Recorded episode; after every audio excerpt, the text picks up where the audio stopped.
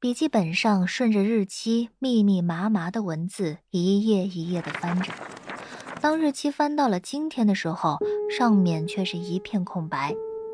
再往后翻，白茫茫的一片，一个字儿都没有。有点方傻了眼。哎，怎么没有后面的记录了？喂喂喂喂喂喂，笨猪，激活一下！笨猪，笔记本助理，简称本柱。嘿。你这笔记本还带人工智能呢？有点方把嘴凑近笔记本，轻声呼唤着：“本柱，本柱，本柱，快出来，快出来！”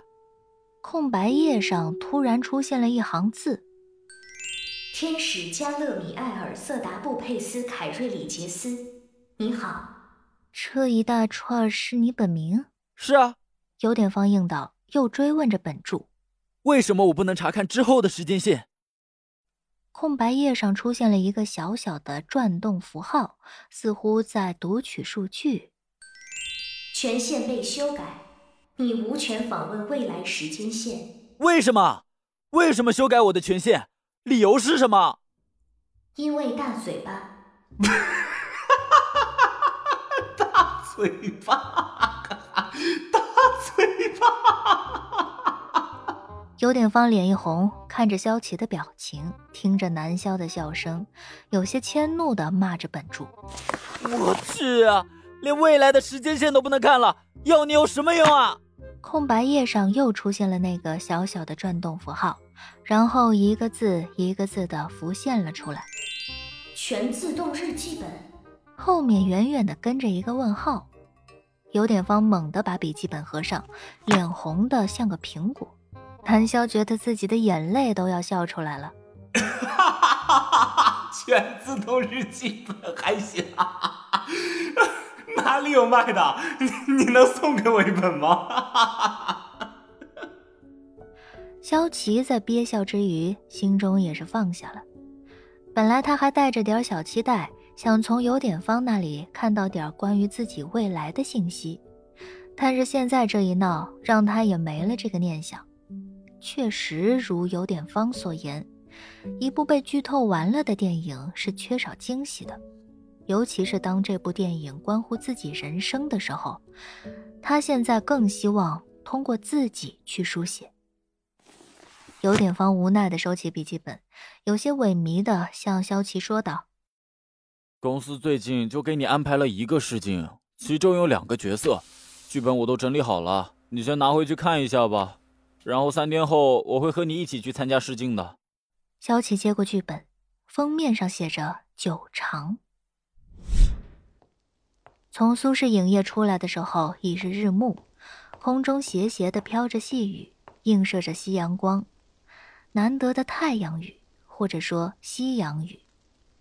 早上出门的时候并未有雨，萧琪也没带伞，看着稀稀拉拉的细雨。想着，如果是南萧的话，应该会头也不回的就这么淋着雨走。但换成萧琪就有些犹豫了。他并不喜欢被雨水打湿，也不喜欢雨水粘着皮肤的感觉。而此刻，远远的台阶下面站着一个人，身影看着有些眼熟，而那个人正对着门口车位上一辆赤红色的法拉利转悠。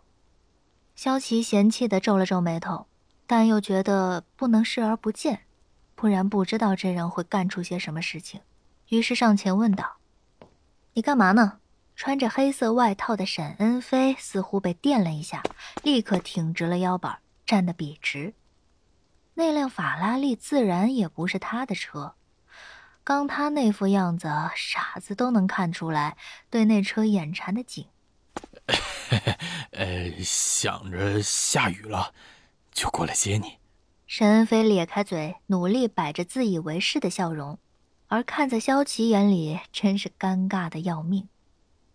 最近萧琪看到他就一个头两个大，南萧没有断然拒绝沈恩飞的殷勤，导致后面他说的再决绝，沈恩飞都屁颠屁颠的，像块粘在身上怎么都扯不掉的狗皮膏药。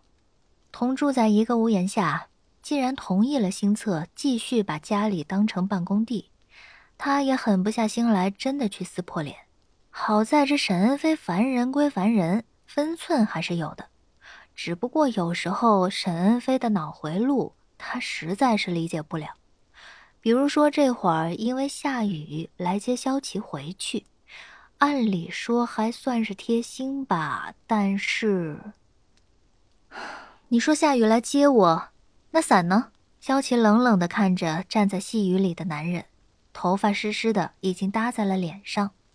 哎，你没带伞吗？萧琪觉得头疼。